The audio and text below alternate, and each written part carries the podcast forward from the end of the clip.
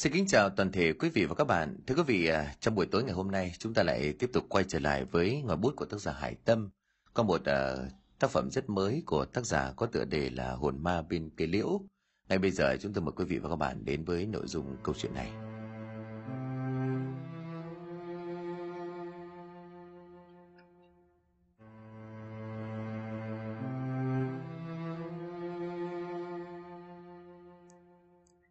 Ngày rằm tháng 7 tức là ngày 15 tháng 7 âm lịch, còn được biết đến là ngày lễ quỷ tháng cô hồn. Theo quan niệm của dân gian xưa, cứ đến ngày này là quỷ môn quan được mở ra, những oan hồn sẽ có cơ hội để trở lại trần gian. Do đó, thời gian này làm gì cũng nên cẩn thận, cảnh giác, nhất là đi đứng ở ngoài đường.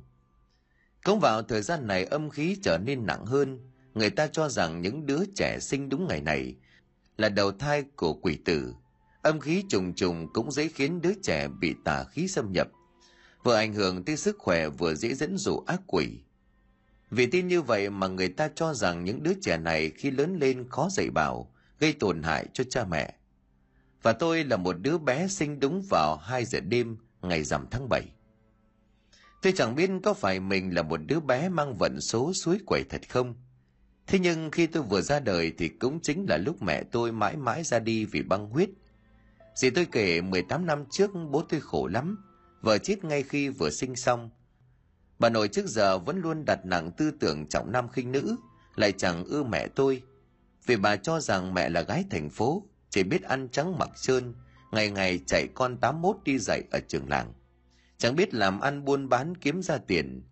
Vậy nên khi tôi là một đứa cháu gái sinh đúng vào ngày rằm tháng 7, bà đã ghét cay ghét đắng, Thậm chí là bà không cho bố tôi đưa về nhà nuôi, cũng chẳng cho lập ban thờ trong nhà vì bà bảo. Chứ con mẹ của nó tự theo mày về nhà, chứ ta có cho cưới xin gì đâu, mà bây giờ nó ngồi lên bàn thờ gia tiên của nhà họ Hoàng.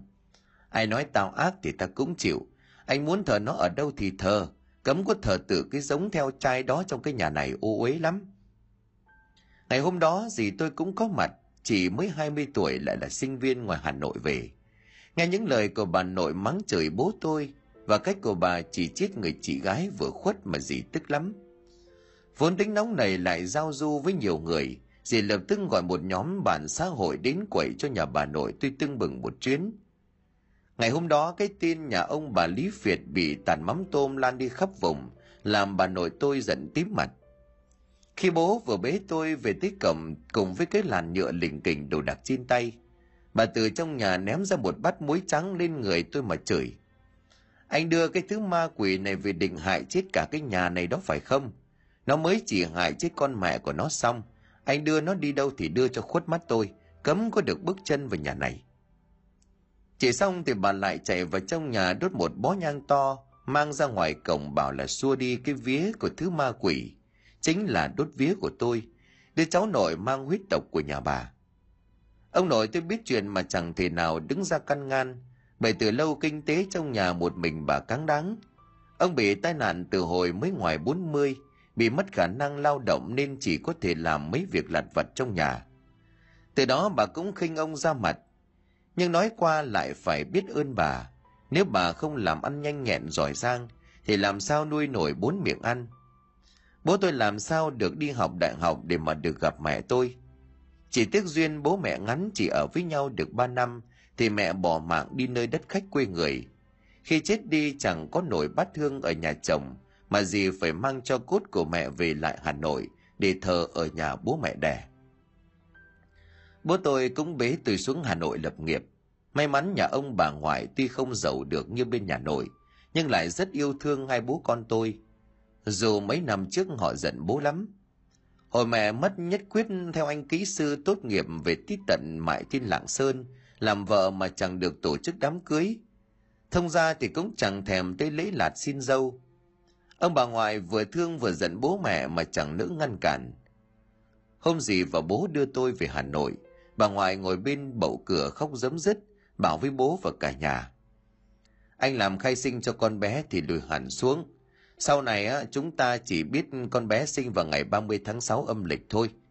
Tuyệt đối không được nói việc nó sinh vào ngày rằm tháng 7.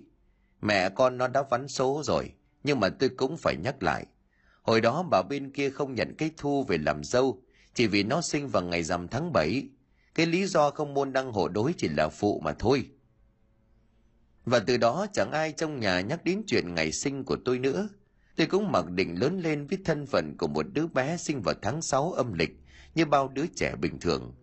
Chẳng biết trong mắt của mọi người tôi có khó nuôi hay là đen đủi thật không. Tôi chỉ biết rằng mình sẽ ăn dễ sống, lúc nào cũng vui vẻ yêu đời, hoạt bát như là con chim sẻ hay nhảy nhót ở đầu ngõ. Mãi đến năm 17 tuổi có một lần đi học về sớm, tôi thấy bà ngoại và bố đang ngồi làm thịt sông khói ở trong bếp. Hai người cứ thì thầm to nhỏ như đang nói chuyện gì quan trọng lắm. Chẳng hiểu sao lúc đó tôi không bước ra ngoài mà đứng nép cạnh bức tường phòng khách, nép sát tai nghe lỏm câu chuyện của bà và bố.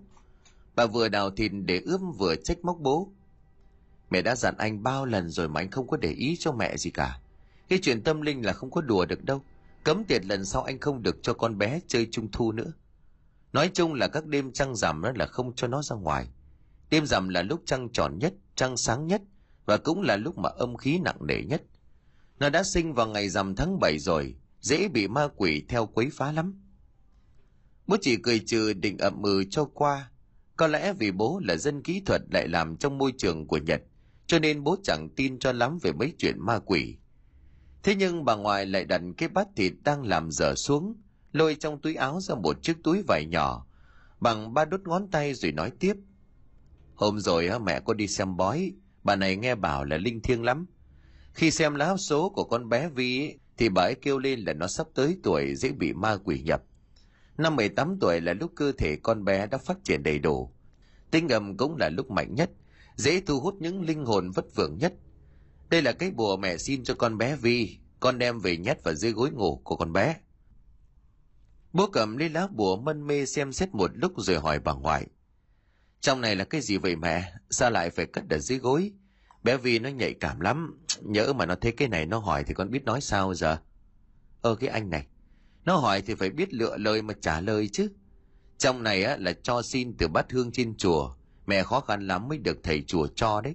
Lúc ngủ thì cơ thể yếu nhất, dễ bị ma quỷ xâm nhập làm hại. Anh cứ biết đi như thế. Mẹ nói bao lần rồi như nước đổ đầu vịt. Già rồi mà chẳng biết cái gì cả. Bị bà ngoại mắng, bố cũng chỉ biết cười trừ chứ không dám cãi lại. Dù bình thường bố hay cãi nhau với tôi. Nghe xong câu chuyện của bà ngoại và bố thì tôi thấy hoang mang. Cái gì mà tôi dễ bị ma quỷ theo? Lại còn bảo tôi sinh vào ngày rằm tháng 7. Ngẫm lại mới thấy những lời bà ngoại nói là có cơ sở. Quả thật trước giờ tôi chưa từng được đi rước đèn như những đứa trẻ khác. Mỗi năm nay lớp tôi tổ chức đi chơi phố hàng mã, tranh thủ đầu năm lớp 12 còn rảnh thì đi chơi, chụp ảnh làm kỷ niệm luôn một thể. Tôi cũng nghĩ đó là chuyện bình thường, cũng xin bố mua cho chiếc áo dài đỏ để lên phố chơi, và đường bố đồng ý. Ai ngờ đang chơi thì bà gọi giật ngược lên, bắt tôi trở về ngay. Khi tôi ở mức thắc mắc bà nghiêm giọng mắng tôi năm cuối cấp không lo học hành, lại còn đi trai gái đêm hôm. Vậy là tôi cũng đành phải chia tay đám bạn để ra về. Trong lòng không tôi hờn dỗi vì lực học của tôi không quá xuất sắc, nhưng cũng đủ để đứng trong top đầu của một ngôi trường có tiếng. Không nhất thiết lúc nào cũng phải đóng khung trong bàn học. Cũng nhiều lần bà dặn tôi không được đi đám tang, đi qua cái đám tang hay là vụ tai nạn nào thì phải niệm Nam Mô A Di Đà Phật, rồi phải đi qua thật nhanh, không được nán lại xem xét đọc mạch. Nhưng mà nghe rồi để đó tôi cũng chẳng để tâm được lâu, vì còn bận rộn ôn thi, luyện đề chuẩn bị cho kỳ thi đại học. Thứ hôm đó tôi đã thấy cái bùa mà ông bố hậu đậu của tôi nhét ở dưới gối. Tôi còn phải cẩn thận mở khóa bỏ vào bên trong, cả nó rơi ra mất thì bà ngoại lại quát bố ầm ầm cả lên. Thấm thoát ngày thi đại học cũng đã tới, vì đã chuẩn bị kỹ càng kiến thức suốt 12 năm trời, cho nên tôi chẳng gặp khó khăn quá với mấy môn thi. Ra khỏi phòng thi xoay đáp án trên mạng tôi chắc suất đỗ vào trường mình đăng ký, cho nên bà và bố tôi nhẹ nhõm lắm. Tuy nhiên dì tôi lại gọi điện từ bên Pháp về và bắt tôi chưa được nghỉ ngơi, mà lập tức đăng ký một khóa học tiếng Anh nâng cao, một khóa tiếng Pháp cơ bản. Tôi đang định xin sỏ gì cho mình xả hơi cuối tuần cùng bạn bè, nhưng chưa kịp nói hết câu thì dì đã gạt phăng đi. Con tưởng mấy cái chứng chỉ IELTS 6.5 của con Phía ba cái câu tiếng Pháp cọc cạch mà đủ đi du học à? Dì không nói nhiều đâu, tiền đã chuyển cho bà ngoại rồi. Nội trong ngày mai mà chưa thích con đi đăng ký học thêm thì đừng có trách. Và dì tôi chắc chắn là luôn thắng rồi. Tôi cũng chẳng hiểu vì sao dì tuy ở xa mà lại có tiếng nói trọng lượng với tôi đến như vậy. Bà và bố có nói mòn mồm chưa chắc đã nghe, nhưng mà dì chỉ ho he một tiếng tôi đã cụp đuôi, côn cút vâng lời. Biết làm sao được ai bảo gì là người đỡ đầu tôi, cũng đành phải chịu thôi. Chỉ sau khi kết thúc kỳ thi đại học được một ngày, tôi lái con xe đạp điện chạy lên một trung tâm ở đại học ngoại ngữ, đăng ký một khóa học tiếng Anh, một khóa tiếng Pháp theo chỉ đạo của dì. Học tiếng Anh thì không sao nhưng mà lớp học tiếng Pháp chỉ còn lớp buổi tối từ 19 giờ đến 21 giờ 30. Nhìn lại quãng đường gần 20 cây số từ nhà tới đây, tôi bắt đầu cảm thấy chán nản. Đợt này bố tôi lại có một chuyến công tác ở bên Nhật tận 6 tháng. Tình hình dịch bệnh như thế này chưa chắc đã về được ngay, cho nên không ai có thể đưa đón tôi đi học. Để tích góp tiền cho tôi đi du học thì bố chẳng dám mua nhà trong nội thành, mà chỉ đành chấp nhận ở ngoại thành. Đường về hơi vắng vẻ. Cống may sau khi nói chuyện với bà ngoại về chuyện đi học, bà đã liên hệ với người bạn cũ có một dãy phòng trọ ngay sát chỗ tôi học.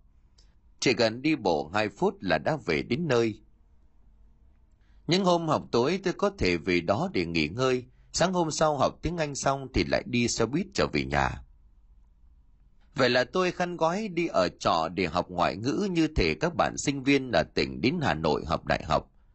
Giá nhà trọ của tôi tuy gần khu đại học quốc gia, nhưng nó lại khá yên tĩnh. Bà chủ nhà quy định giờ giấc trật tự khá nghiêm túc, nên ở đây chỉ có những chị sinh viên rất ngoan mới ở nổi. Ví dụ như là không được nói chuyện trêu đồ ồn nào ở ngoài khu vực hành lang chung. Giờ giới nghiêm là 22 giờ 30, nhưng mà thường khóa cổng từ 22 giờ, và đặc biệt là không có con trai ở trong này. Bà chủ nhà cấm tiệt sinh viên ở trọ không được mang bạn trai, anh trai đến đây ăn ở tá túc. Giờ tôi mới vỡ ra lý do bà ngoại yên tâm cho mình ở trọ là như vậy. Nhiều khi học xong tôi còn chẳng dám đi ăn đêm với mấy bạn học quen, mà phải ăn uống nhanh nhanh chóng chóng chạy về. Nếu không sáng mai sẽ nhận được một cuộc gọi giáo huấn của bà ngoại. Được cái khu nhà trọ của tôi rất rộng, có hẳn một khu vườn trồng rau và mấy cây liễu bao quanh bờ tường rủ bóng xuống cái ao. Nghe bảo trước khu cầu giấy này toàn là ruộng với ao bèo. Người dân lấn chiếm được khá nhiều đất ruộng và khu trọ này cũng vậy. Sau giờ học trở về nhà trọ tôi cũng có được không gian thoáng mát để hít thở. Không phải chen chúc trong mấy cái phòng mái tôn thấp lẻ tẻ, chật cứng quần áo như trong tưởng tượng. Rồi sinh nhật 18 tuổi của tôi cũng tới. Năm nay sinh nhật của tôi đặc biệt vì tôi vừa nhận được một giấy báo nhập học của trường Y. Chỉ một thời gian ngắn nữa tôi chính thức trở thành sinh viên đại học. Bà ngoại thấy bố tặng tôi rất nhiều món quà ý nghĩa. Đứng trước bàn thờ của mẹ, bà dưng dưng nghẹn ngào rồi nói. Mẹ con ở trên cao mà thấy được con như ngày hôm nay á, chắc cũng tự hào vì con lắm. Con nhớ bây giờ đã là người trưởng thành, đi đâu làm gì cũng phải biết chừng mực. Mẹ Thu ấy chỉ có một mình con trên đời, con phải biết bảo vệ bản thân mình nghe chưa? Nếu bình thường thì tôi cũng sẽ quên ngay lời của bà căn dặn. Thế nhưng mà bây giờ tôi đã hiểu tại sao bà luôn lo lắng như vậy. Cho nên tự hứa cố gắng thực hiện đúng như tâm nguyện của bà. Tôi tiếp tục đi học ngoại ngữ như bình thường và tối nay sẽ ở lại nhà trọ. Đang là sinh viên nghỉ hè cho nên chỉ có ba phòng trong dãy trọ sáng đèn. Đó là ba phòng của các chị sinh viên nghèo ở lại Hà Nội, làm thêm kiếm tiền đóng học phí. Tôi ngưỡng mộ các anh chị ấy lắm, vừa chăm ngoan vừa học giỏi dù nhà ở tận vùng quê nghèo khó. Bình thường tôi cũng hay ôm sách vở sang nhà các chị để chỉ bảo thêm vì họ đều là những sinh viên của trường ngoại ngữ. Tôi luôn là người về cuối cùng cho nên về nhà cẩn thận khóa cổng rồi vào bên trong. Tới mùng một trong nhà bà chủ trọ còn thăng thoảng mùi nhang đèn, mùi hương trầm sộc thẳng vào mũi, làm tôi tự dưng cảm thấy hơi rợn rợn khi nhớ ra hôm nay là bắt đầu tháng cô hồn. Vội bước qua khoảnh sân nhưng nghe chừng đằng sau có tiếng lao sao như là tiếng bước chân trên lá khô. Tôi tò mò ngoái đầu lại nhìn đằng sau, thì bỗng nhiên giật mình vì hình như ở gốc cây liễu cạnh bờ ao có ai đang đứng ở đó. Tôi đứng gần lại căng mắt lên nhìn cho chính xác thì quả thật là ở đó có một người con gái mặc áo dài trắng, tóc buông xõa đang tựa vào gốc liễu, nhìn lên cửa sổ tầng 2, nơi bà chủ nhà đang tụng kinh niệm Phật. Tuy là đứa khá cứng bóng vía lại đam mê phim ma, nhưng mà quả thần thấy bóng người trong đêm tối, tôi không còn đứng vững. Cả người bắt đầu nhũn ra và chân cũng chôn chặt dưới, và chân cũng chôn chặt không bước đi nổi. Trong ngực đập liên hồi còn nước mắt đã trực chảy ra. Là ma, thì chắc chắn người con gái mặc áo dài kia là ma. Tôi không thể nhìn nhầm được. Tuy trong vườn khá tối nhưng hình ảnh cô gái như là phát ra ánh sáng lờ mờ, đủ để tôi nom rõ thân ảnh của cô ấy, rồi chẳng nhìn được mặt. Tiếng tụng kinh gõ mõ của bà chủ nhà vẫn văng vẳng đâu đây, còn tôi thì vẫn đứng nhìn chăm chăm vào cô gái đứng dưới gốc cây liễu mà sợ hãi. Bỗng một bàn tay đập mạnh vào khiến tôi giật mình suýt nữa ngất, suýt nữa ngất đi vì hoảng sợ. Tôi vội ôm tay che mặt hét lên một tiếng thất thanh. Hải Vi, em làm cái gì mà đứng như pho tượng thế? Nghe tiếng khóa cổng nãy giờ mà không thấy em vào. Thì ra người vừa vỗ vai của tôi chính là chị Thủy, một trong ba chị sinh viên ở cùng nhà trọ với tôi. Chị đưa đôi mắt ngạc nhiên cúi đầu nhìn tôi dò xét. Thế tôi vẫn còn đang chưa hết sợ thì chị phải hỏi tiếp. Làm sao về Hải Vi em bị sao thế?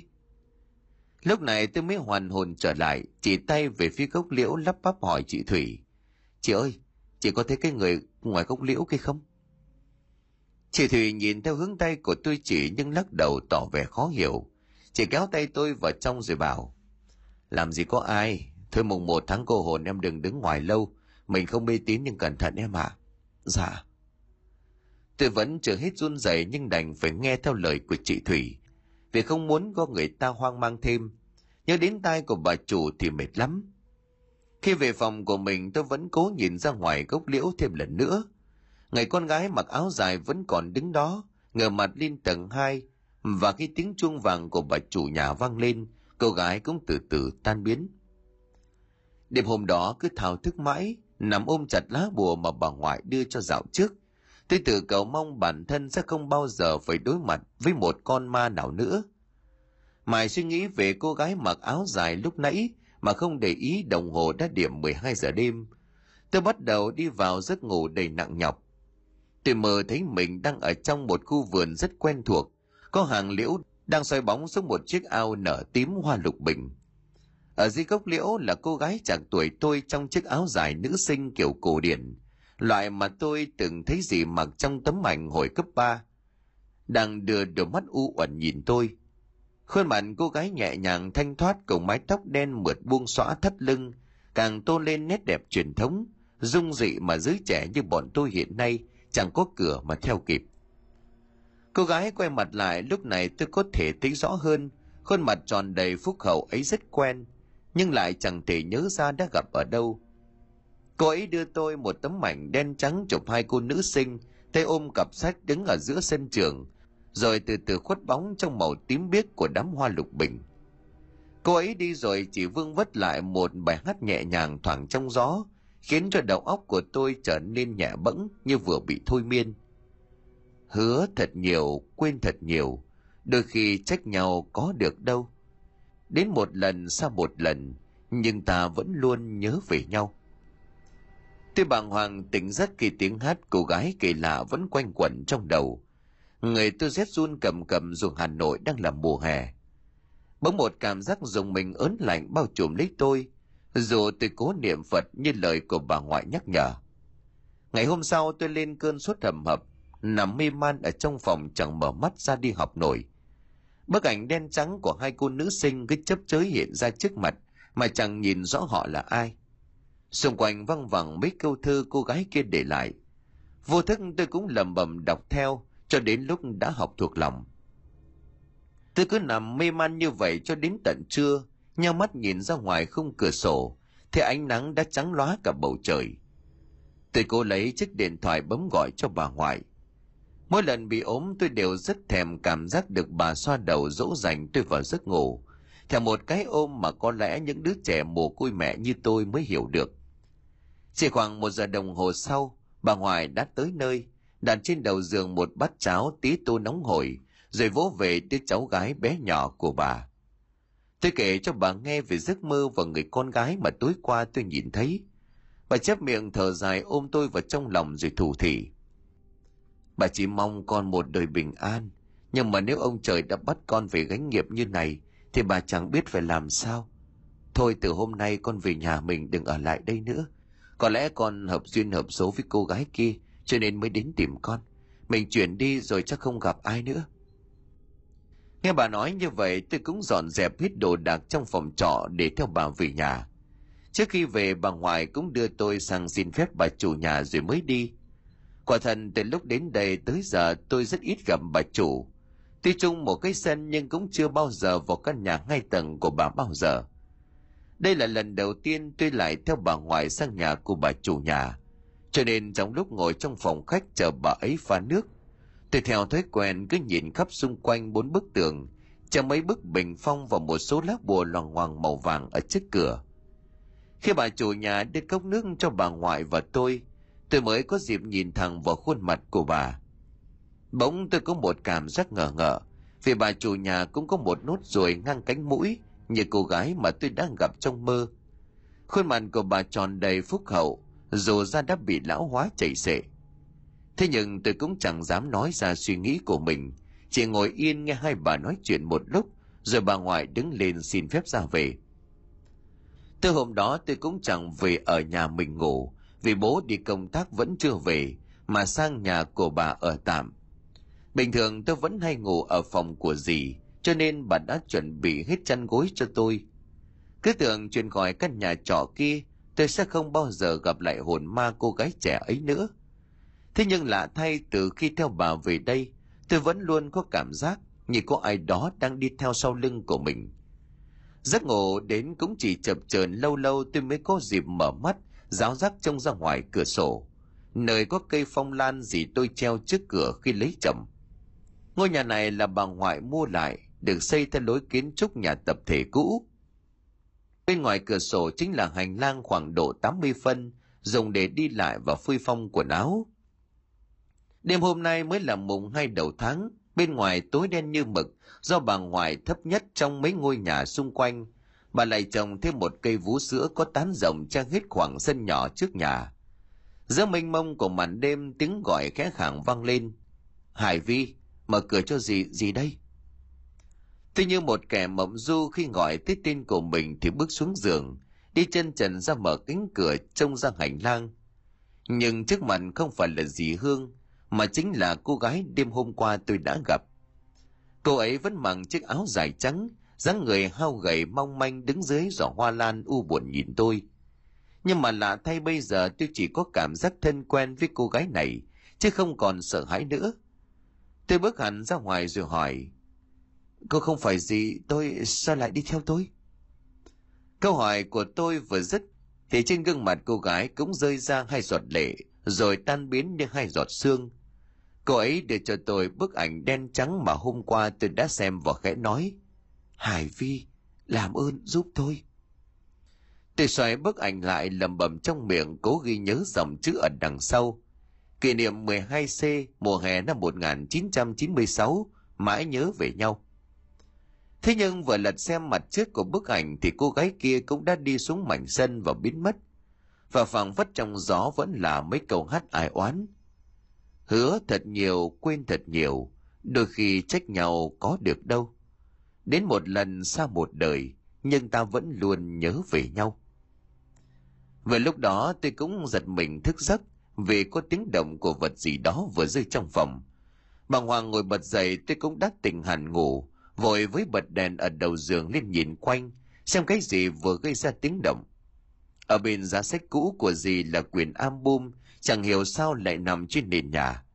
Tôi nhàn quyển album lên và tò mò mang lại giường lật xem bên trong. Bình thường thì tôi chẳng dám sờ mó đến đồ đạc của dì. Nếu để dì phát hiện ra thì tôi xác định là ăn một trận mắng về cái tội tọc mạch động vật đồ cá nhân của người khác. Bên trong quyển album này là ảnh của dì tôi hồi đi học cấp 3. Phải công nhận hồi đó dì tôi đẹp thực sự. Chỉ mặc áo dài và buông tóc tự nhiên thôi mà đẹp hơn khối ót gơn bây giờ. Ảnh màu thời đó chất lượng tuy kém, nhưng bức ảnh đã mở hết cả màu, nhưng tôi vẫn nhận ra hình ảnh của mẹ chụp cùng dì tôi ngày tốt nghiệp cấp 3. Tôi định lôi bức ảnh có mẹ ra khỏi quyển album, định giấu làm của riêng, thì đằng sau vẫn là một bức ảnh khác nữa. Và đó chính là bức ảnh của dì trùm với một cô gái, có một khuôn mặt tròn đầy phúc hậu. Cả hai ôm cặp sách màu đen đứng giữa sân trường mỉm cười rạng rỡ. Bỗng tim của tôi đập loạn nhịp cả lên, đằng sau bức ảnh nhỏ ấy có dòng chữ Kỷ niệm 12C mùa hè năm 1996, mãi nhớ về nhau, ký tên Thu Hương và Linh Giang. Biết giờ này có gọi cho gì rất khó cho nên tôi lật đật chạy sang gõ cửa phòng của bà ngoại khi mà đồng hồ mới chỉ điểm đến 3 giờ 40 sáng. Chỉ bức ảnh nhỏ ra tôi kể cho bà nghe về giấc mơ hồi nãy. Bà ngoại có biết cô Linh Giang này không? Bà ngoại chấm ngâm vuốt ve bức ảnh, cố gắng nốt cảm xúc vào trong và chậm rãi kể cho tôi nghe câu chuyện của 20 năm về trước. Linh Giang là bạn thân nhất của dì con hồi học cấp 3 và cũng là con gái của bà Minh chủ nhà. Hồi đó nhà mình còn ở trong phố, cả dì con và Linh Giang đều xinh xắn học giỏi, là nữ sinh xuất sắc ở trường Phùng. Dì con ngày xưa còn được gọi là hoa khôi của trường Phùng đấy. Linh Giang cũng đẹp, nhưng mà thường xuyên bị bạo hành tinh thần vì bà Minh ám ảnh chuyện chồng bỏ đi theo bồ, cho nên chỉ được chơi với duy nhất một người là dì con.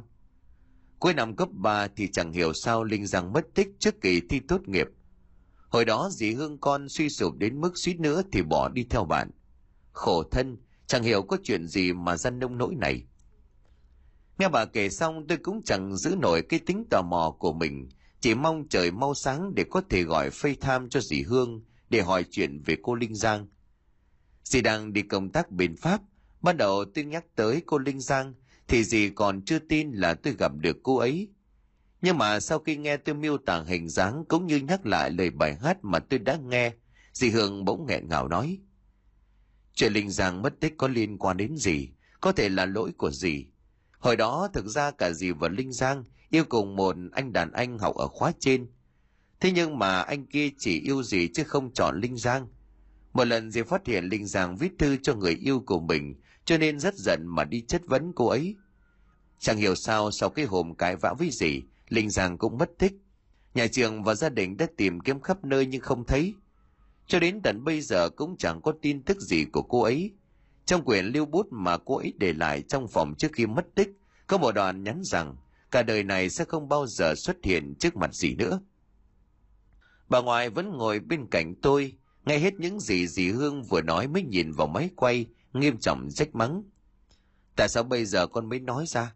Ngày xưa con mà nói thì có khi nào đã tìm thấy Linh Giang rồi không? Bị mắng bất ngờ gì tôi lý nhí nói.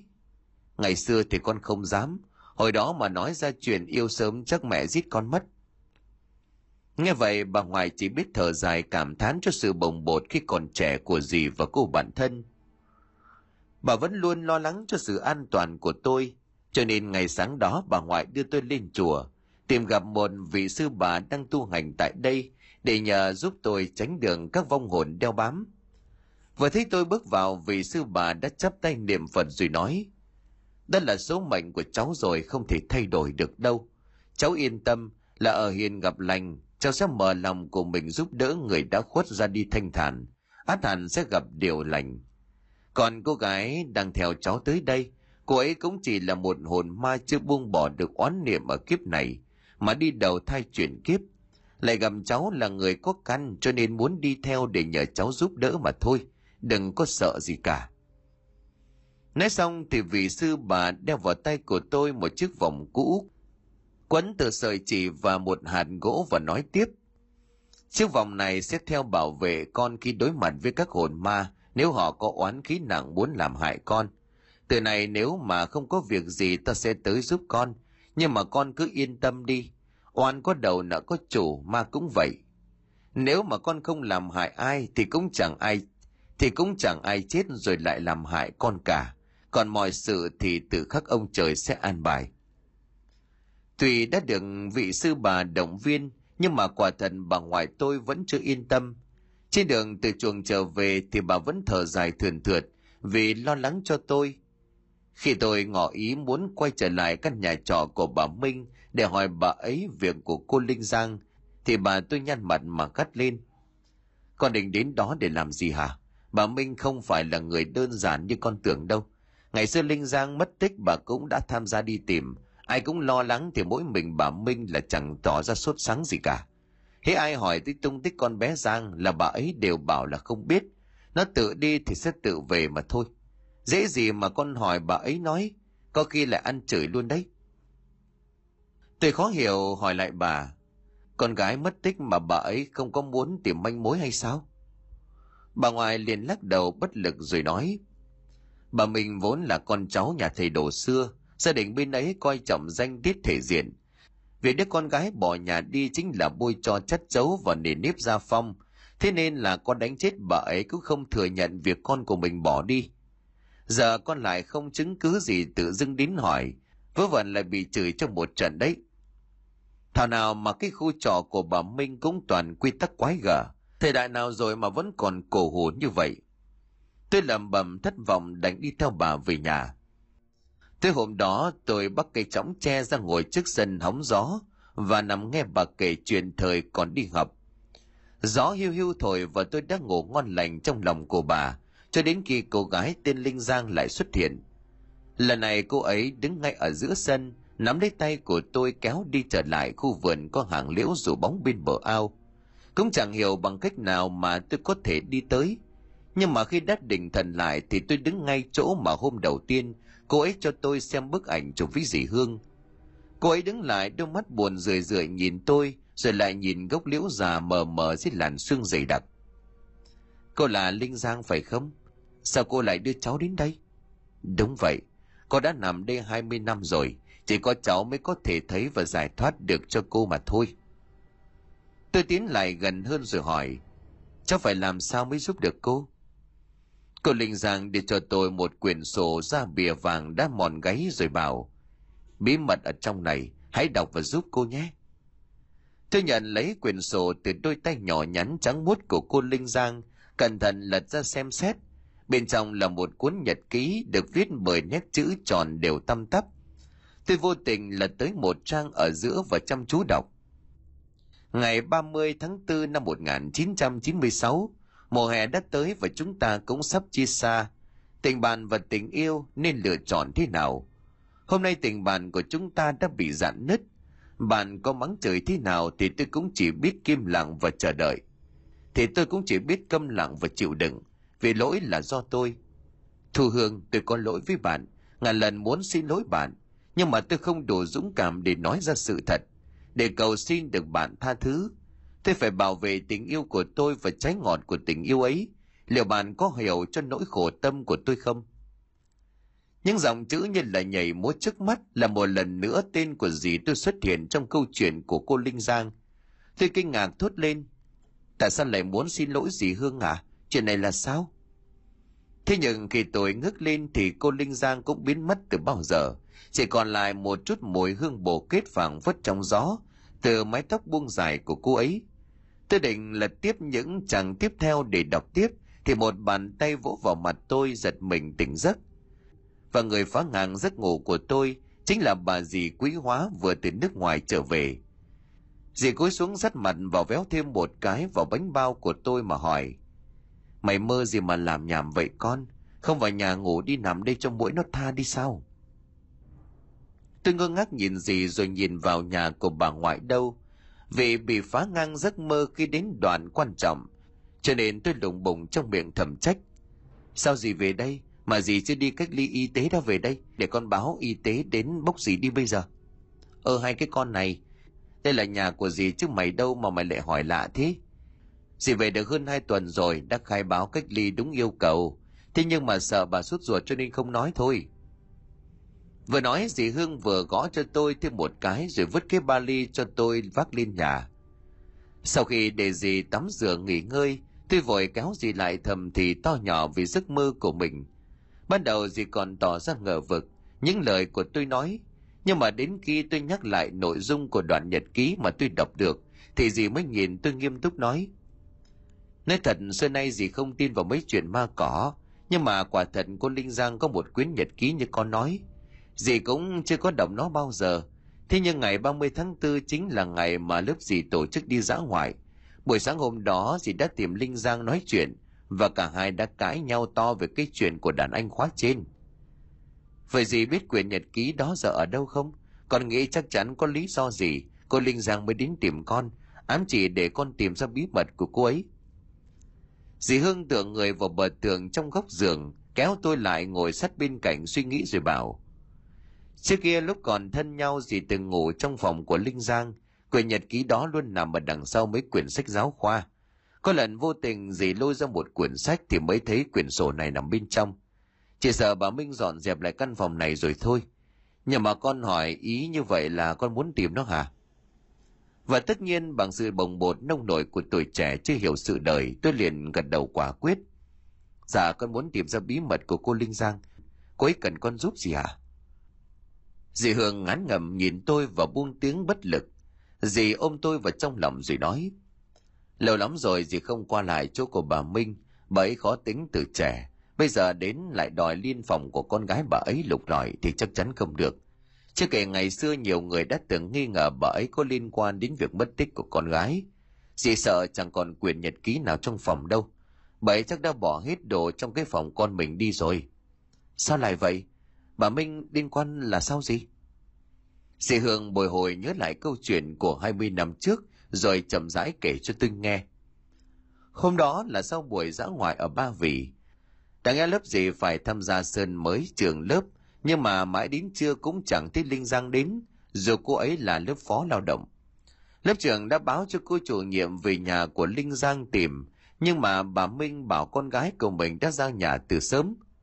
Nhưng mà là một cái nữa là khi anh lớp trưởng về kể lại, đang nghe thấy tiếng kêu nho nhỏ trên tầng 2, rồi nhà bà Minh trước nay chỉ có hai mẹ con. Mấy hôm sau Linh Giang cũng không đi học trở lại, Nhà trường có đến nhà để tìm hiểu nhưng bà Minh chẳng tỏ ra sốt sắng. Khi mà bên dân quân tới hỗ trợ tìm kiếm, bà Minh còn bảo tự nó đi thì nó tự nó về. Chính dị từng lên phòng của Linh Giang để tìm xem có để lại thư tử gì không. Thì thấy phòng của nó được dọn dẹp sạch sẽ, còn đừng thay cả ga gối mới. Nếu như đã định bỏ nhà đi, ai lại thay gà gối làm gì phải không? Thế gì có nói lại cho người lớn không? Có chứ. Dì kể cho cô chủ nhiệm nghe, tiếc là cũng chẳng tìm thấy Linh Giang. Người ta còn lùng sục cả cái ao bèo trước nhà rồi mà không có tin tức gì cả. sự chuyện thi cử cũng cuốn mọi người đi, mỗi gì luôn dây dứt về việc của Linh Giang thôi. Nói rồi dì đứng lên lấy quyển album cũ, là từng tấm ảnh cho tôi xem và kể lại quãng thời gian học cấp 3 trôi qua cộng với cô Linh Giang. Hai dì cháu thủ thì mãi cho đến tận sáng ngày hôm sau, Bà ngoại vào gọi xuống ăn sáng chúng tôi mới rời khỏi cái giường bước ra ngoài. Trong lúc ăn sáng dì Hương ngần ngại hỏi bà ngoại. còn tính sang bên nhà cái giang xem sao, có mấy thứ con cần tìm. Có lẽ là có nội tình gì cho nên Linh Giang mới về tìm Hải Vi mong được làm rõ. Mẹ có giúp được không? Bà ngoại đặt chiếc bánh canh xuống cái chõng tre ái ngại nhìn hai dì cháu, rồi tôi chép miệng thở dài. Đúng là muốn tránh mà ông trời cũng chẳng cho tránh, Bà Minh xưa nay nổi tiếng ghi gớm đang nghi, tự dưng con sang bên đó lại đòi lên phòng con bé Giang, thì bà ấy không nghe đâu. Nhất là chuyện ngày xưa còn chưa rõ mẹ sợ là khó đấy. Vậy thì bây giờ phải làm sao hả bà? Bà ngoại đứng lên đi xem lịch rồi quay lại bảo. Sắp tới ngày mùng 1 tháng 8 này, quân khu Nam Đồng sẽ tổ chức họp mặt. Mẹ với bà Minh trước khi về cầu giấy làm dâu thì đều là con cháu ở Nam Đồng. Để mẹ dù bà ấy tham gia xem có được không. Nếu bà ấy đi thì hai đứa nhanh chóng vào mà tìm. Cái Hải Vi còn giữ chìa khóa cổng phải không? Dạ con còn, nhưng mà chìa khóa nhà con không có. Chìa khóa nhà của bà Minh là chùm riêng. Dì Hương ngồi trên chiếc chóng chè suy nghĩ, xong dì quay sang cười đắc ý. Yên tâm đi, chỉ cần bà ngoại dù được bà ấy đi họp mặt, thì dì sẽ đích thân lái xe đưa hai bà ấy đi mua sắm váy áo. Cây Vi ngồi trong đồ thì tranh thủ lấy chìa khóa của bà ấy đi đánh một cái, Thở cho ra váy chắc cả tiếng đồng hồ đủ thời gian. Giờ mọi chuyện chỉ cần bà ngoại diễn xuất thành công nữa là được rồi. Tôi và bà ngoại nghe kế hoạch của dì chiêu trò vừa nói mà tròn mắt thán phục. Không ngờ một người luôn nghiêm túc như dì mà cũng nghĩ ra cho được. Và may mắn là kế hoạch của chúng tôi đã thành công. Bà ngoại tỉ tê tâm sự rồi rủ bà Minh đi mua váy áo chuẩn bị về khu Nam Đồng, gặp mặt hàng xóm. Cũng đã lâu rồi chẳng ai quan tâm cho nên bà Minh cảm kích tấm lòng của bà ngoại.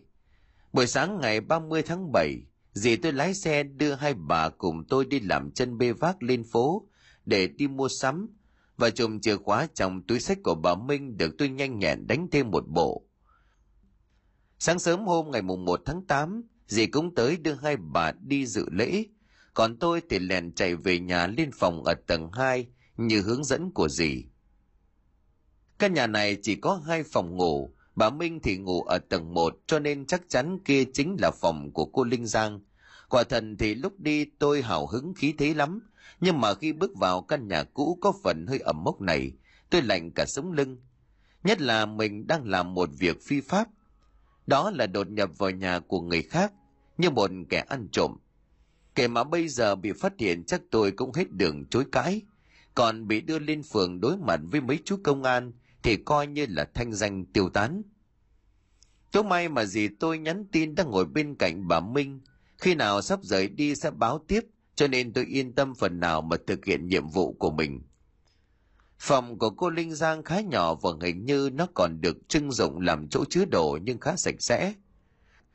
Có lẽ bà Minh thỉnh thoảng cũng lên đây dọn dẹp, cho nên đồ đạc có hơi cũ, nhưng không bị phủi bụi như phòng lâu ngày không có người ở. Trên tường còn treo hai bức ảnh nhỏ chụp cô Linh Giang và Bảo Minh hồi trẻ. Hai mẹ con cô ấy đều có khuôn mặt tròn trông rất phúc hậu và một cái nốt ruồi ở ngang cánh mũi. Thảo nào mà hôm cùng bà ngoại đến chào Bảo Minh để dọn về nhà. Tôi lại có cảm giác trông bà Minh giống với cô gái trong giấc mơ của mình như vậy. Căn phòng này về cơ bản thì cũng không khác mấy so với miêu tả của dì Hương. Tôi đến trên bàn hồng có một chiếc giá sách treo ở bên trên, tôi lấy mấy quyển sách xuống để xem xét như gì hương chỉ. Khi xem đến ngăn trên cổng, tim của tôi bỗng đập lên loạn nhịp. Vì đập vào mắt của tôi chính là quyển nhật ký bề ra nằm sau mấy quyển sách giáo khoa, tôi vội cho luôn cuốn nhật ký vào ba lô rồi cẩn thận sắp xếp lại đống sách theo thứ tự vào vị trí cũ. Xong xuôi thì tìm kiếm thêm một lượt trong căn phòng. Tôi lần từng quyển sổ ghi chép vở bài tập cũ của cô Linh Giang để đảm bảo mình không bỏ sót bất cứ điều gì quan trọng. Khi mở cánh tủ quần áo thì tôi ngạc nhiên vì quần áo của cô Linh Giang vẫn có mùi thơm thoang thoảng. Nhưng mà mùi này là của hương xà phòng và nước xà vải, chứ không phải là mùi kiểu gai gai của mấy viên long não. Giờ mới nhớ ra trước còn ở trọ nhà bà Minh, thỉnh thoảng tôi vẫn thấy bà ấy giặt đồ phơi ở trên sân thượng. Mấy bộ đồ kiểu dáng lỗi thời và áo dài trắng của nữ sinh – Lúc đó tôi còn thắc mắc với mấy chị sinh viên trong khu trọ, không hiểu mấy bộ đồ đó là của ai. Vì trông nó chẳng giống đồ của một người già. Bình thường bà Minh cũng ít chia sẻ chuyện trò cho nên chúng tôi chỉ thắc mắc để đó rồi quên đi. Bây giờ nhìn tủ quần áo này tôi mới hiểu ra, có lẽ bà Minh vẫn đang nhớ thương đứa con gái mất tích 20 năm trước, cho nên thỉnh thoảng lại đưa đồ con ra giặt rũ như thời còn ở bên cạnh. Bất giác nghĩ tới hoàn cảnh của mình tôi lại thích chạnh lòng, bởi từ hồi 5 tuổi đã phải tự lập giặt đồ, nấu cơm vì mồ côi mẹ, bố lại bận công việc trong nhà máy. Nhà bà ngoại ngay sát bên cạnh nhưng bà cũng bận kiếm tiền, lo tiền ăn uống nuôi ông ngoại bị tai biến và dì Hương đi du học. Mãi sau này ông ngoại mất đi, dì Hương ổn định lấy chồng, bà mới nhàn nhã được hơn đôi chút.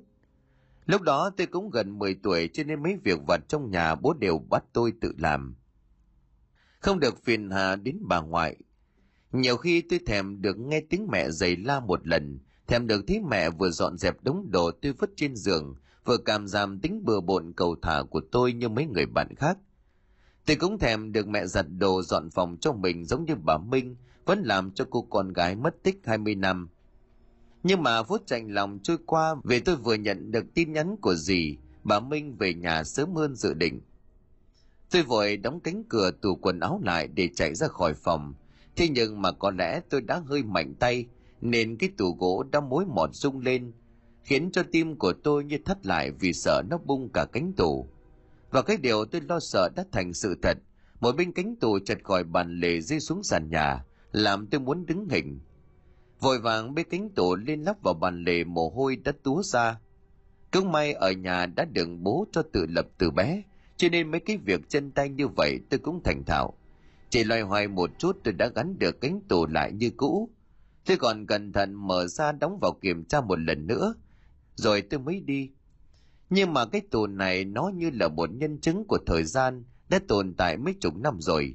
Cho nên mỗi lần mở ra tôi lại cảm thấy như nó sắp sập xuống đến nơi. Phần trần có gắn cái thành gỗ để treo quần áo còn võng cả xuống.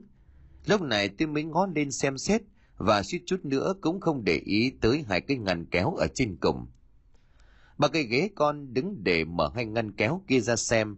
Bên trong chỉ là mấy bộ quần áo cũ và vài cuộn len, nhưng mà hình như lớp lót bằng giấy giả vân gỗ đã mục lộ ra cái thứ gì đó. Tôi bốc hẳn lớp giấy và bên dưới quả thật có ba bức thư tay được gấp cẩn thận. Nhìn đồng hồ điện thoại tôi đã sát giờ bà Minh về nhà. Tôi liền lấy ba bức thư kia nhét vào ba lô và thu dọn căn phòng để ra ngoài. Buổi sáng bình thường các chị sinh viên đều đi làm thêm cho nên lúc tôi đến và đi, may là không gặp ai. Ra khỏi nhà bà Minh tôi đi bộ ra đến bến xe buýt mà vừa đi vừa hồi hộp như thể mình vừa đi ăn cắp, ăn trộm, sợ bị người ta truy đuổi vậy. Về đến nhà cũng đã 11 giờ trưa, vì tôi đi xe buýt cho nên về đến nơi đã thấy dì Hương và bà ngoại đang ngồi trong nhà chờ đợi. Tôi lôi những thứ của mình vừa lấy từ nhà bà Minh về để trên bàn, mà tay vẫn còn đang run rẩy. Dì Hương cầm lấy quyển nhật ký lên, ôm vào lòng mà lầm rầm khấn. Linh Giang, Hương xin phép được đọc quyển nhật ký này. Hy vọng nếu Giang thực sự thác xuống, thì hãy cho phép và chỉ đường để Hương và cháu Hải Phi có thể tìm thấy Giang. Khấn xong, dì Hương bắt đầu lật từng trang quyển nhật ký, cùng tôi chăm chú đọc. Bà ngoại ngồi bên cạnh có lẽ cũng sốt ruột cho nên ra, cho nên đi ra ngoài hiên nhà, đưa mắt nhìn xa xăm vào khoảng sân cháy nắng mà nhắn nhủ điều gì đó tới cô Linh Giang. Khi đọc đến những trang nhật ký cuối cùng thì cả hai dì cháu tôi bàng hoàng nhìn nhau mà như không thể tin nổi vào sự thật đang đựng chính Linh Giang phơi bày trước mặt. Ngày 15 tháng 3 năm 1996, mình đã làm gì thế này? Cuối cùng hôm nay anh ấy cũng đã thuộc về mình và mình cũng đã dành trọn tất cả cho anh ấy. Nhưng mà tại sao lại chẳng thể vui? Là vì Thu Hương sao? Bạn ấy đã có tất cả, có cả trái tim của Trung, còn mình thực sự chỉ chiếm được thể xác của anh ấy, có đáng không? Ngày 20 tháng 4 năm 1996, hình như cơ thể của mình có nhiều thay đổi, hình như có một mầm sống đã xuất hiện, là thật ư, mình thực sự sợ hãi. Ngày 25 tháng 4 năm 1996, Hôm nay mọi dấu hiệu đã trở nên rõ ràng, phải làm sao đây? Chỉ còn mấy tháng nữa là tốt nghiệp rồi. Trung là người tốt, mình chắc chắn như vậy. Nhưng anh ấy lại không trả lời thư của mình, phải chăng mình đã trao thân nhầm người? Ngày 29 tháng 4 năm 1996, thiên thần của mẹ chúng ta sẽ là một gia đình hạnh phúc. Cuối cùng bố con cũng đã cho mẹ mình một đáp án rõ ràng, chúng ta sẽ rời khỏi thành phố này, ngày sau ngày mẹ tốt nghiệp dù bố con dành trái tim cho ai mẹ cũng không quan trọng nữa. Chỉ cần bố con ở bên cạnh chúng ta, mẹ sẽ cố gắng trở thành một người mẹ, một người vợ thật tốt. Chắc chắn bố sẽ nghĩ lại, sẽ yêu thương chúng ta mà thôi. Nhưng bà ngoại hình như đã nghi ngờ sự xuất hiện của thiên thần của mẹ. Bà sẽ giết mẹ mất thôi, cố gắng lên. Và ngày 30 tháng 4 năm 1996 chính là những dòng nhật ký cuối cùng của cô Linh Giang – Từng câu từng chữ trong đó như chạm tới mức giới hạn cuối cùng của dì Hương, dù chuyện đã xảy ra 20 năm. Nhưng mà khi biết được sự thật bị bản thân phản bội một cú đau đớn như vậy, dì vẫn không giấu được sự thất vọng mà cảm thán một lời. Ra là cậu đã thực sự lừa dối tôi sao Linh Giang? Thế tại sao không ở lại mà trả giá cho lỗi lầm của cậu? Cậu đã đi đâu vậy hả? Dì bóc bạt bức thư một bức cô Linh Giang gửi cho mẹ, một bức gửi cho dì và một bức gửi cho người tên Trung. Cả hai bức thư gửi mẹ và dì Hương đều là những lời ruột gan của cô Linh Giang khi nói về việc mình đã mang thai với người yêu của bản thân, đã phản bội niềm tin yêu của mẹ và bạn. Cô ấy còn bảo sẽ rời sang Hà Nội mãi mãi, không bao giờ quay lại để khỏi làm mẹ cảm thấy xấu hổ vì cô, để dì Hương cũng không phải gặp lại người bạn tội lỗi này.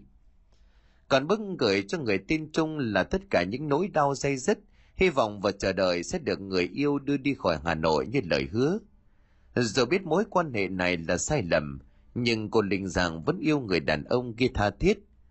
Đến mức có thể hy sinh mạng sống của mình nếu người đó không đáp lại sự kỳ vọng của mình. Bà ngoại nãy giờ vẫn yên lặng, bây giờ bà mới buồn bã lên tiếng. Thật là vừa đáng giận vừa đáng thương, nhưng mà nó đi đâu? Rõ ràng kế hoạch thi tốt nghiệp xong hai đứa mới đi cơ mà. Khổ không cơ chứ. À thế thằng Trung thì sao? Biết đâu nó biết chuyện của Linh Giang. Anh Trung tới giờ vẫn còn độc thân, nghe bảo học đại học xong thì sang Úc tu nghiệp và ở lại, còn không có liên lạc, chỉ biết vậy thôi. Bây giờ biết đi đâu mà tìm ra cô ấy, cũng chẳng báo được công an mà tìm. Bàn chuyện một lúc vẫn chưa biết nên đi tiếp thế nào, tôi đành cất những kỳ vật của cô Linh Giang vào ba lô, rồi vào trong bếp phụ bà nấu bữa trưa. Dì Hương vẫn ngồi bần thần đăm chiêu nhìn ra ngoài sân, nhớ lại kỷ niệm của một thời học trò với người bạn thân của mình. Ăn trưa xong cũng đã đến một giờ chiều, tôi lên phòng giúp dì dọn dẹp và lên danh sách các thứ chuẩn bị để nhập học. Dì Hương cẩn thận hướng dẫn tôi các kỹ năng cần có khi bước vào đại học và kê ra một danh sách dài ngoãng những việc cần phải làm. Những đồ cần phải mua sắm dựa vào kinh nghiệm hơn chục năm hoạt động trong nghề y. Dì Bùi ngồi nhớ lại ngày nhập học của 20 năm trước về trường lớp và cảm giác bỡ ngỡ ngày đầu tiên đứng giữa sân trường đại học. Bỗng dì thay đổi sắc mặt quay lại hỏi. Đúng rồi, con bảo con thường gặp cô Linh Giang trong mơ là đứng ở dưới gốc liễu phải không? Vâng, nếu con nhìn không nhầm thì chính là chỗ khoảng vườn cạnh cái ao nước. Dì Hương lẩm bẩm, có khi nào cô Linh Giang chết dưới ao mà không ai biết không? Nhưng mà chắc chắn chết đuối thì sẽ nổi lên, mà ngày xưa cũng đã có mấy người thanh niên kéo lưới tìm rồi. Hay là cô ấy bị chôn xác dưới gốc liễu, mỗi lần gặp cô ấy đều là dưới gốc liễu bên bờ ao đó gì? Không ngờ dì Hương lại có cùng suy nghĩ với tôi, hồi tương lại rồi dì gật đầu xác nhận. Ngày xưa mới đầu mọi người đều tập trung về cái ao nước, nhưng mà không tìm thấy xác của cô ấy. Còn bên trên là khu vườn trồng rau, nhiều luống đất đã được xới lên vuông vức và hình như là chỉ mới giải hạt mà thôi, cây còn chưa có mọc. Nếu quả thật có người nào đó chôn một cây xác bên dưới thì cũng chẳng có ai nghi ngờ, vì khắp vườn đều được xới đất lên vậy mà. Hai dì cháu tôi bất chợt đều tái mặt khi mà dì Hương vừa kể hết. Cái ốc nổi lên khắp người dùng mình ớn lạnh. Nếu đúng là cô Linh Giang bị vùi xác ở dưới gốc cây, thì tôi chẳng biết làm sao phải nói. Bởi không ít lần tôi đã đứng ở đó ngắm nghía, lũ cá còn bơi tung tăng ở dưới ao, mỗi khi mà đầu óc căng thẳng. Tức là tôi đang đứng trên một cái xác người chôn vùi dưới mặt đất. Nghĩ đến đó thôi mà tôi lạnh hết cả sống lưng, không dám tưởng tượng tiếp nữa. Tài của tôi ủ đi, trước mắt của tôi tối sầm lại, xây sầm cả mặt mày. Toàn thân như là một luồng điện chạy qua, khiến tôi không đứng vững, mà liền ngã lăn ra đất. Thấy tôi mặt mũi tái nhợt nhằm bất động dưới sàn nhà, hai mắt lờ mờ như là bị mất đi nhận thức. Dì Hương hốt hoảng kiểm tra sơ cứu cho tôi, nhưng tôi vẫn không hề nhúc nhích nổi, dù bản thân vẫn thấy rõ những điều đang diễn ra xung quanh. Trong não của tôi có tiếng nói vọng lại. Cô Linh Giang đây, làm ơn cứu mẹ cô, làm ơn nhanh lên đến cứu mẹ của cô. Miệng của tôi cứng đờ chẳng thể trả lời, dù rất muốn hỏi chuyện đã xảy ra, thế nhưng mà đành bất lực nằm im trên đất. Tiếng nói nho nhỏ đó như là mũi khoan xuyên thẳng vào ý thức, khiến đầu của tôi như là muốn vỡ vụn ra thành từng mảnh. Khi mà tiếng nói kia vừa dứt thì cơ thể của tôi cũng hoàn toàn được thả lỏng, và tôi lại thở lại được bình thường. Trước mắt của tôi lúc này là bà và dì mặt cắt không còn một giọt máu. Bà vừa khóc vừa phụ gì sơ cứu cho tôi và lập cập chuẩn bị gọi xe cấp cứu. Thấy tôi ngồi bật dậy như chưa từng có chuyện gì xảy ra, họ trong mắt ngạc nhiên rồi dồn dập hỏi. Hải Vi, con thấy trong người sao rồi? Con làm bà và gì sợ quá mất đi. Tôi cũng bàng hoàng không kém, lắp bắp nói lại lời nói của cô Linh Giang cho bà và dì nghe. Bà ngoại hốt hoảng liền kêu lên. Có, có khi nào bảo Minh bị sao không? Mình qua đó kiểm sao đi mẹ. Sốt ruột quá nếu bậy không bị làm sao thì coi như là mình qua chơi chẳng mất gì cả. Nói rồi dì lái xe đưa tôi và bà ngoại đến cầu giấy vào nhà của bà Minh. Cứ may giờ này ít xe cổ không bị tắc đường. Chỉ khoảng 45 phút chúng tôi đã tới khu nhà trọ. Căn nhà hai tầng của bà Minh đóng cửa im lìm khóa ở bên trong. Tôi và dì cố gắng ghé sát tai vào cánh cửa kính để nghe ngóng. Còn bà ngoại thì bấm số gọi cho bà Minh, nhưng điện thoại của bà đã khóa máy từ bao giờ. Bỗng dầm một tiếng nghe như vật gì vừa đổ xuống nền nhà. Cả ba người chúng tôi lập tức gõ cửa ầm ầm và gọi lớn bà Minh mở cửa, nhưng chẳng có ai đáp lại. Tôi sốt ruột quá liền nhặt luôn viên gạch trong bồn hoa, đập vỡ cửa kính thò tay và chốt cửa. Dì Hương nhanh chân chạy lên tầng hai kiểm tra, còn tôi và bà ngoại đi vào phòng của bà Minh. Vào lúc đó dì tôi kêu lên thất thanh, rồi thu hút cả tôi và bà ngoại cùng chạy đến. Đập vào mắt của tôi là một cảnh tượng kinh hoàng mà có lẽ cả đời này tôi chẳng bao giờ có thể quên. Bà mình đang treo lùng lẳng trên sợi dây thừng được vắt ngang qua khung cửa sổ bằng sắt. Dì tôi thì cố nhấc hai chân của bà ấy lên để sợi dây không bị căng ra và hô hoán người tới để phụ giúp đỡ bà Minh xuống đất. Cứ may bà ấy chỉ vừa cho cổ và thòng lòng thì chúng tôi phát hiện và dì Hương cũng kịp chạy đến cứu giúp. Chứ nếu để chậm thêm vài phút nữa, có lẽ bà Minh đã trở thành người thiên cổ. Khi đã đặt được bà Minh xuống đất, dì Hương sơ cứu một chút thì bà Minh tỉnh lại và bắt đầu ôm mặt khóc nức nở. Bà Minh liên tục đánh vào người, vừa đánh vừa gào lên như một người nổi điên. Sao mấy người lại cứu tôi, tôi muốn chết, để cho tôi chết đi. Con gái tôi không còn, tôi sống đến ngày hôm nay là quá sức chịu đựng. Sao không cho tôi chết đi chứ? Bà ngoại tôi vội vàng ngồi xuống ôm chặt đi bạn của mình dịu dàng động viên. Cô bình tĩnh lại đi, có gì kể cho tôi nghe. Cô chết thế này cái răng nó cũng đau lòng lắm biết không à?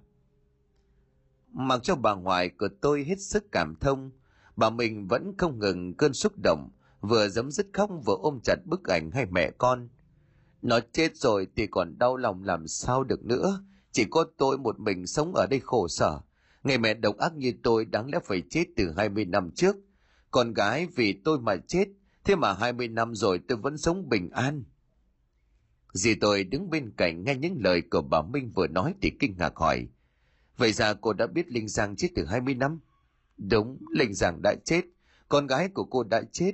Là cô đã hại con của mình, chính là cô. Lúc này tôi mới bình tĩnh quan sát xung quanh căn phòng ở tầng 2. Nó đã bị xáo trộn nhiều so với buổi sáng nay tôi đến. Ở trên bàn học là những bức ảnh đã mở hết màu gốc bày ra la liệt. Tôi đoán đó đều là ảnh của bà Minh và con gái, từ thuở bé cho đến năm 18. Trên giường ngủ là một bộ quần áo dài trắng nữ sinh, trải ra ngay ngắn cạnh bộ áo dài màu tím có lẽ của bà Minh. Dưới chân giường cũng đặt hai đôi giày theo hoa xinh xắn cạnh nhau. Hóa ra bà Minh đã có ý định tự tử để đi theo con gái. Nhưng mà sao đã 20 năm mà nay bà ấy mới chọn con đường này? Tôi lôi quyển nhật ký trong ba lô đưa cho bà Minh rồi hỏi. Là bà đã giết cô Linh Giang sao? Là vì cô ấy mang thai khi còn ngồi trên ghế nhà trường? Bà mình thoáng bối rối khi nghe câu hỏi của tôi, rồi lại tiếp tục nức nở gật đầu xác nhận. Phải mất một lúc sau bà mới bình tĩnh hơn và bắt đầu kể. Hôm đó là tối 30 tháng 4, về lịch lớp của Linh Giang đi ra ngoài đến tối muộn mới về, cho nên tôi cũng định ra tổ dân phố tham gia lễ kỷ niệm với hội cựu chiến binh. Thế nhưng mà chỉ ngồi được một lúc thì trời mưa, tôi vội về nhà thu quần áo vào vì trước khi đi chưa kịp cất. Vô tình lại thấy Linh Giang đã trở về nhà và con bé đang gập bụng nôn mửa, mặt mũi xám ngoét. Vì linh tính của người mẹ tôi đã nhận ra sự thay đổi trong thời gian gần đây con mình, nhưng chưa dám hỏi nó. Sợ nếu mình nhầm sẽ ảnh hưởng tới tinh thần của con. Nhưng mà khi thấy con bé đang nôn khan cạnh bể nước thì chắc chắn linh tính của tôi đã đúng và tôi không cần tra khảo gì Linh Giang đã cúi đầu thừa nhận bản thân đã có bầu với người yêu. Qua tức giận lại sợ xấu hổ điều tiếng gì nghỉ, tôi đã lôi con bé lên phòng để chửi rủa. Sau đó khóa cửa phòng lại không cho con bé ăn uống cả đêm. Sáng hôm sau tôi đã đi lấy thuốc bỏ thai từ một ông thầy trên phố, bắt ép Linh Giang phải uống. Mặc cho con bé khóc lóc van xin, tôi cũng mặc vì không thể để con bé 18 tuổi đã mang tiếng là không chồng mà chữa. giờ mặt mũi hai mẹ con tôi biết để vào đâu. Thế nên chính tôi đã đổ thuốc vào miệng cho con.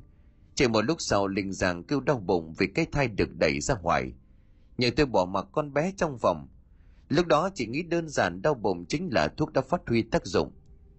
Ngờ đầu đến trưa không còn nghe tiếng con bé kêu nữa, từ mấy tá hỏa mở cửa ra kiểm tra thì đã quá muộn. Linh Giang bị ra nhiều máu, ở kia ở kia nữa, máu chảy thành vũng và đông đặc. Và Linh Giang lúc này đã vĩnh viễn rời xa tôi. Có lẽ vì tôi quá ích kỷ, quá xấu xa, cho nên mới sợ điều tiếng dị nghị của thiên hạ. Ngay cả khi con tôi chết rồi mà trong lòng vẫn đầy uất hận, và chính tôi đã mang xác không hồn của con mình chôn ở ngoài vườn để che giấu đi sự thật vũ phàng rằng con bé chết khi mà mẹ nó ép thuốc phá thai. 20 năm qua, tôi sống một mình trong ngôi nhà này. Khi bình tĩnh lại thì mỗi ngày trôi qua đều bị ám ảnh tội lỗi của mình. Cho đến hôm nay khi quay trở lại khu Nam Đồng, thì mới nhớ lại thời mình cũng là một cô gái. Cũng mơ mộng yêu sống yêu chết, đã đi theo mối tình đầu mặc cha mẹ cấm cản. Lúc này mới thực sự thấu được cái cảm giác con gái của mình 18 tuổi là cũng yêu điên dại một người Đáng lẽ khi nó xảy ra chuyện tôi phải là người đứng ra bao bọc bảo vệ cho con.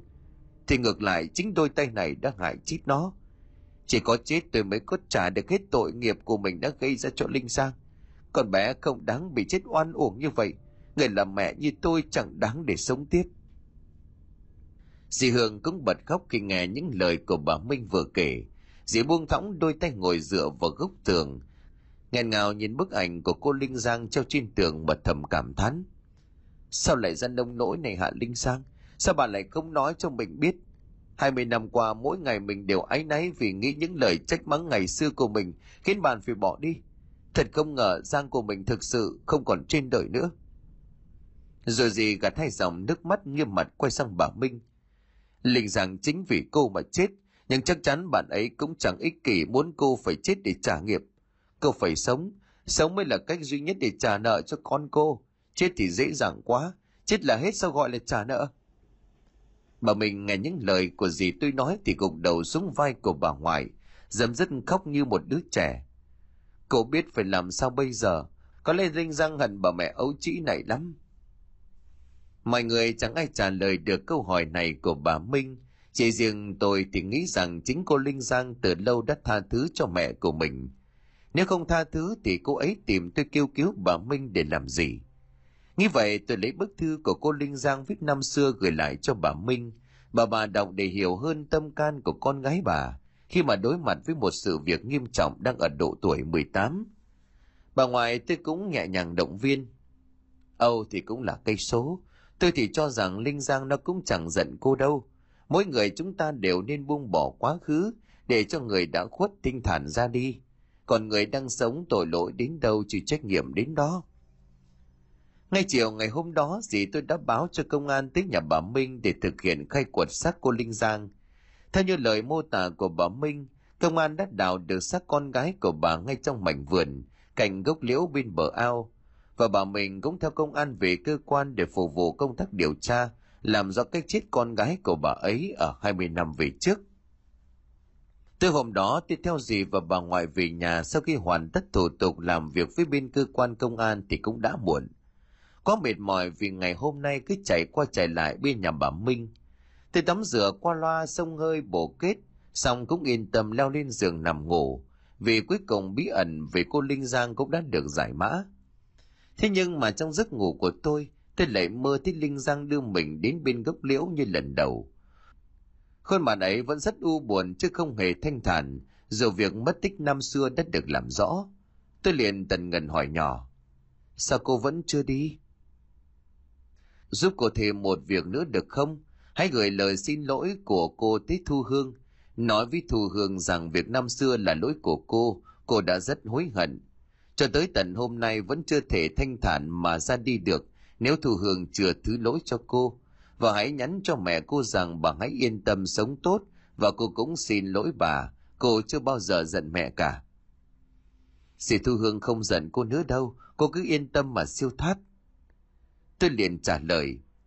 Cô linh giang hát lại mấy câu hát gì đó rồi bảo tôi.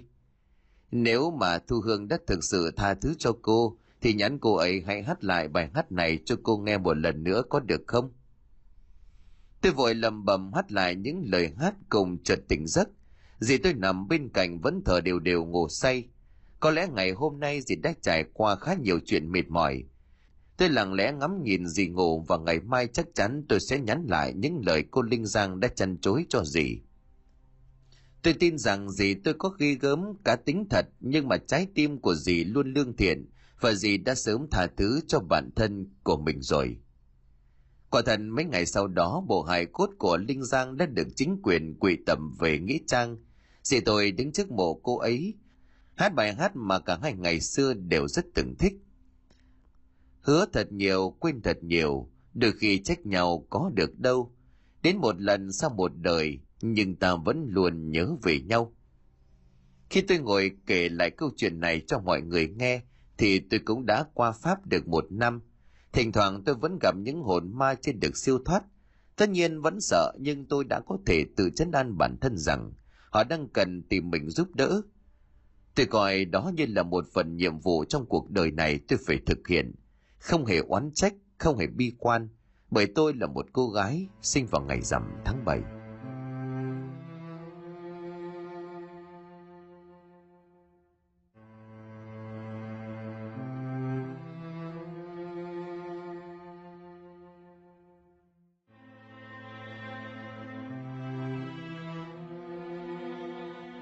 Xin cảm ơn quý khán thính giả đã chú ý đón nghe. Xin kính chào tạm biệt quý vị và xin hẹn gặp lại quý vị trong những câu chuyện tiếp theo